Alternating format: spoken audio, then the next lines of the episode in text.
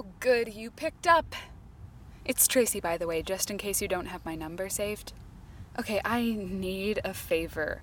I am driving to the literal middle of nowhere right now. Why?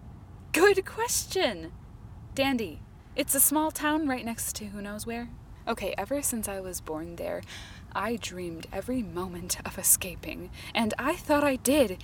But now, here I am, driving across three states to go back to the place I vowed to keep in my rear view mirror.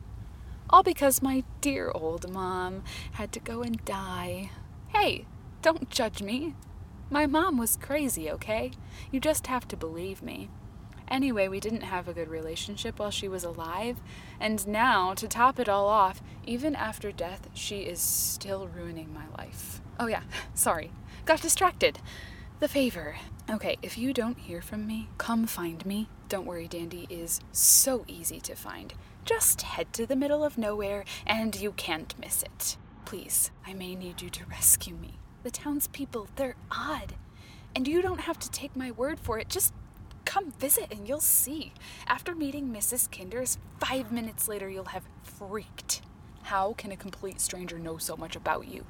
Or take Bob in his hardware shop. That makes finding your way out of an IKEA look like child's play. And they're two of the more normal ones. I won't mind seeing Jed again, though. My high school best friend. Yeah, we kept in touch since I left. Hi, better than seeing my deadbeat, good for nothing brother, Rich. Well, it'll be a miracle if I see him at all. Like a genuine parting of the Red Sea miracle, how we are related, I'm not even sure. He has this uncanny ability of never being where he's supposed to be, while my superpower is being everywhere I'm not. Crap. Yeah, I need gas. Okay, I'll let you go. Just promise to come find me. Please. When your world is falling apart and you don't quite know who you are, well, maybe that was by design. Cause everything is fine, everything is fine, it's fine and dandy.